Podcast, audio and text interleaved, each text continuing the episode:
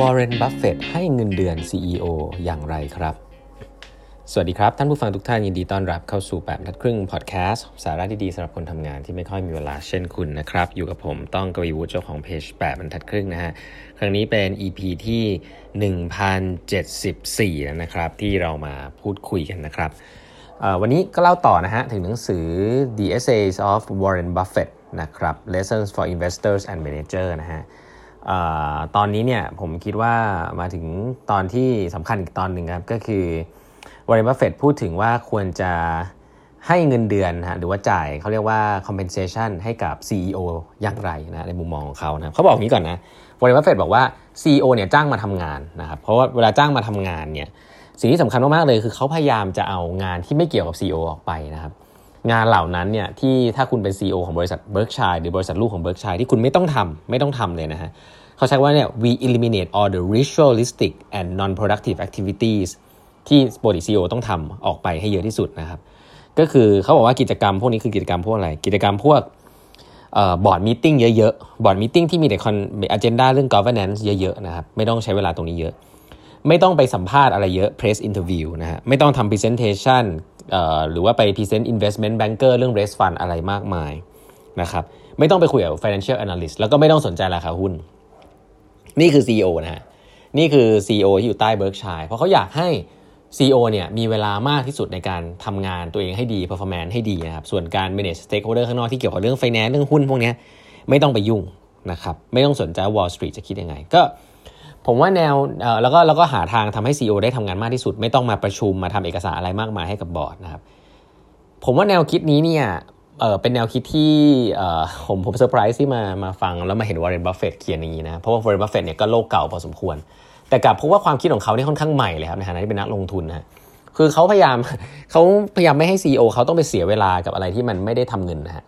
คืออะไรที่มันเป็นเรื่อง governance จัดๆนะครับอะไรที่เป็น governance จัดๆอะไรที่มันเป็น paper หรือเป็นอะไรที่เกี่ยวกับบริษัทในตลาดที่ต้องไปนั่งดูคาดหวังผู้ถือหุ้นอะไรเงี้ยซึ่งถ้าพูดถึงรายย่อยแล้วก็มีอะไร short term มากๆเนี่ยก็ผมว่าจริงๆ ในมุมนึงคือวอร์เรนบัฟเฟตบอกวอร์เรนบัฟเฟตจะเป็นคนไปจัดการเองนะครับไปพูดคุยเองครับก็คือคุณมีบอร์ดอะคุณต้องมีบอร์ดไปพูดคุยกับผู้ถือหุ้นถูกไหม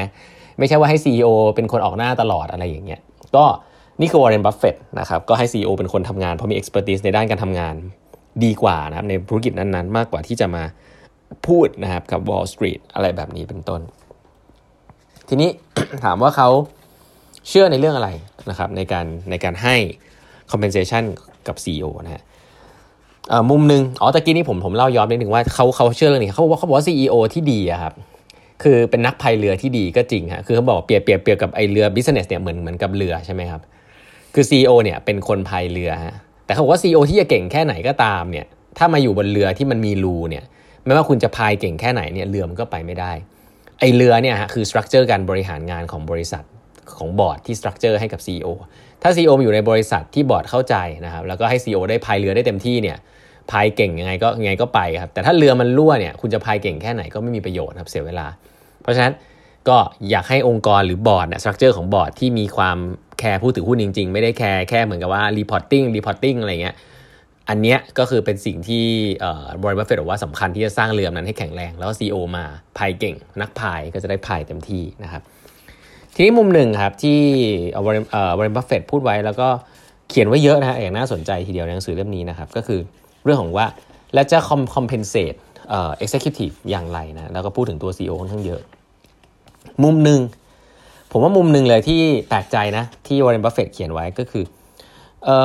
หลาย ๆ ครั้งเนี่ยต้องต้องเท้าความว่าหลาย ๆ ครั้งในเวลาเราบอกว่าเราอยากจะให้เขาอยากให้ CEO เนี่ย think like an owner ถูกไหมคือมีมี skin in the game ใช้คำนี้ก็คือว่าคิดเหมือน owner ก็คือว่าเหมือนคิดเหมือนว่าคุณเป็นผู้ถือหุ้นจริง ๆ ไม่ได้มารับเงินเดือนอย่างเดียวใช่ไหมผู้ถือหุ้นเนี่ยจะได้อะไรจะได้เอ่อ compensation ผู้ถือหุ้นจะได้ value เยอะก็ต่อเมื่อหุ้นเหมือนขึ้นใช่ไหมครับอะไรอย่างนี้เป็นต้น ถ้าหุ้นขึ้นก็คือได้ value เพิ่มจากหุ้นที่ขึ้น เราลงทุนไปเราได้หุ้นขึ้น เราก็ เราก็เราก็มีมีมีมีเวลที่เพิ่มขึ้น แต่ว่า CEO เนี่ยถ้าเกิดว่าได้เงินเดือนเท่าเดิมไปเรื่อยๆนะครับก็เงินเดือนนั้นก็ไม่อาจจะไม่ลิงก์กับ performance สมมติถ้าเป็น extreme อย่างเงี้ยอย่างนี้ไม่ดีนะครับแต่มุมหนึ่งซึ่งมีคนพูดถึงเยอะนะครับผมว่าเมืองไทยตอนนี้ก็มีคนพูดถึงเยอะ คือการให้ stock option กับ CEO นะครับดีไหมนะ stock option คืออะไรก่อนออปชันง่ายๆครับก็คือว่าเป็นคอนเซปที่เหมือนกับว่า ให้ให้คุณได้มีโอกาสซื้อหุ้นในราคาที่ถูกกว่าตลาดนะครับ หรือว่าให้คุณมีโอกาสที่ถ้าหุ้นมันขึ้นไปเยอะๆนะฮะถ้าคุณถ้าขึ้นหุ้นไปเยอะๆคุณก็มีมีโอกาสซื้อหุ้นที่มันฟิกซ์ไพรซ์คือราคาถูกกว่าสิ่งที่ราคาหุ้นมันขึ้นไปก็คือส่วนต่าง มันก็เหมือนกับว่าจะทำให้ซีอีโอเนี่ยมีอินเซนティブที่จะทำยังไงก็ได้ให้หุ้นมันขึ้นถูกไหมครับ ซึ่งมันก็จะอะไรกับผู้ถือหุ้นดีประมาณหนึ่งแต่อีกมุมหนึ่งต้องบอกอย่างนี้ว่าในมุมที่บริบัฟเฟตพูดเนี่ยเขาไม่ค่อยชอบ stock option นะครับเขาบอกว่ามันก็ดูเหมือนจะดีนะในคอนเซปต์แต่จริงๆ สิ่งที่แตกต่างมากๆเลยนะครับ คือ เอ่อ CEO เนี่ยไม่ได้ลงเงินนะครับนี่คือประเด็น ผู้ถือหุ้นเนี่ยลงเงินมี downside risk นะครับแต่ stock option เนี่ยคนที่อยากได้ stock option จริงๆ แล้วคือไม่มี downside risk นะฮะก็คือว่าเออถ้าได้ก็ดีถ้าไม่ได้ก็ไม่เป็นไรนะครับถ้าเกิดว่าราคาหุ้นมันขึ้นฉันก็ได้ได้ส่วนต่าง แต่ถ้ามันไม่ได้ก็ไม่ได้ก็ไม่ได้อะไรเงี้ยเขาบอกอันเนี้ยถ้ามันเป็นเหมือนกับเออเป็นเหมือน on top ขึ้นไปอย่างเงี้ยอย่างเงี้ยไม่ไม่ไม่ make sense แต่ผมก็จะบอกว่าเออในมุมหนึ่งที่วอร์เรนบัฟเฟตไม่ได้พูดถึงก็คือว่า จริง ๆ แล้วการให้ stock option อะสิ่งที่ควรทำก็คือมามาหักตัวเงินเดือน ที่เป็นเงินเดือนจ่ายชัวร์ๆออกไปจาก CEO นะครับอันนี้คือต้อง negotiate ตั้งแต่แรกเลย เพราะว่าจริง ๆ แล้ว downside risk อันหนึ่งที่ CEO อาจจะต้องรับก็คือว่าเงินเดือนคุณจะได้น้อยนะ ได้น้อยลงนะ แต่คุณมี upside มากขึ้นเอาไหมเวลาพูด conversation แบบนี้คุณจะรู้เลยว่า CEO คนไหนที่ think like an owner หรือเปล่า เพราะว่าส่วนใหญ่เนี่ยก็อาจจะไม่เอานะอยากได้ fix แบบเดิมอะเงินเดือนสูงๆก็ดีแล้วที่เหลือเป็นโบนัสเพิ่ม ส่วนใหญ่จะคิดอย่างนี้ ถ้าคิดอย่างนี้เนี่ยก็คือเหมือนที่วอร์เรนบัฟเฟตบอกครับคือมัน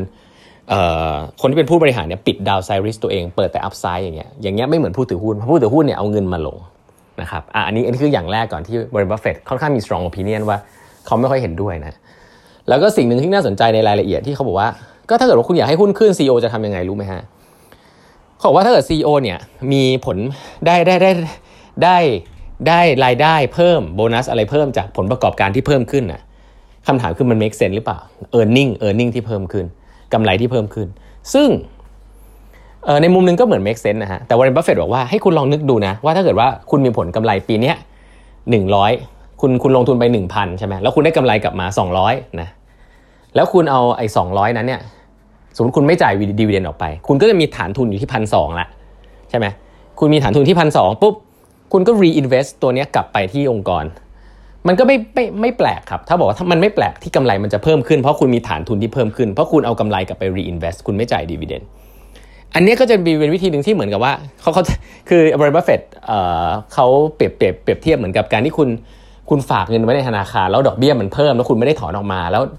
ก็กลายเป็นว่าไอ้ตัวดอกเบี้ยคุณได้เพิ่มขึ้นมากทุกปี เพราะตัวฐาน compound มันมากขึ้นเรื่อยๆ มันคล้ายๆ กัน เพราะฉะนั้นการที่กำไรเพิ่มขึ้น โดยที่คุณไม่ได้จ่าย dividend ออกมาเลยเนี่ย มันเป็นสิ่งที่ควรจะเป็นอยู่แล้วในเชิงธุรกิจที่เป็นทั่วไปคือแต่ว่าอย่าเรียกอย่าเรียกสิ่งนั้นว่าเป็น growth เพราะว่าคุณมีเงินจากกำไรเนี่ยแบ่งออกมาเพิ่มขึ้น เพราะฉะนั้นเพราะนั้นให้ให้ดูดีๆว่าจริง ๆ แล้วเนี่ยการกำเพิ่มขึ้นของกำไรเนี่ยมันเกิดจากการที่เป็น performance จริง ๆ หรือมันเป็นกำไรจากปีที่แล้วที่เอามาทบแล้วก็เพิ่มขึ้นไปเรื่อยๆที่ทำให้กำไรมันเพิ่ม เพราะว่าสิ่งที่ผู้ถือหุ้นต้องต้องทำเนี่ยคือ capital ที่ employ ลงไปอะ capital ที่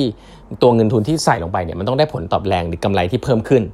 แต่ถ้ามันได้เท่าเดิมไปเรื่อยๆนะครับก็ก็อาจจะไม่เรียกว่าเป็น performance ก็ได้นะฮะแต่ว่ากำไรมันเพิ่มขึ้นจากการที่ reinvest เพราะฉะนั้นอยากให้หุ้นขึ้นอีกอย่างหนึ่งที่ทำได้ก็คือ เอาตัวกำไรตัวนั้นเนี่ยมาซื้อหุ้นคืนฮะซื้อหุ้นคืนนี่ก็จะทำเป็นหลักการนึงทำให้หุ้นมันมันมันขึ้น ซึ่งถ้าเกิดว่า CEO เนี่ยไม่มี downside risk นะฮะคือไม่ได้ลงทุนอะไรแล้วก็มาเล่นมาเล่นมา manipulate ตัวเลขพวกนี้ ไม่ได้มันไม่ได้ทำให้ผู้ถือหุ้นดีขึ้นนะฮะคือไม่ได้ไม่ได้ทำให้ economics ของตัวบริษัทดีขึ้น การซื้อหุ้นคืน ก็อาจจะทำให้หุ้นขึ้นชั่วคราว แต่ว่าก็ CEO ก็จะได้ upside นั้นไปด้วย เพราะว่าหุ้นมันขึ้น แต่ว่าเอาคุณไม่ได้เอาเงินไป reinvest ในที่ที่มันทำให้ได้กำผลกำไรมากขึ้น แต่เอามาเล่นกับราคาหุ้น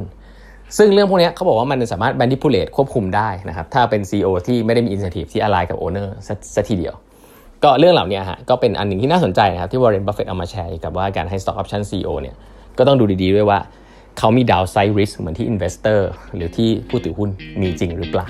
นะครับ วันนี้เวลาหมดแล้วนะฮะ ฝากกด subscribe แบบทันครึ่ง podcast นะครับ แล้วพบกันใหม่พรุ่งนี้ครับ สวัสดีครับ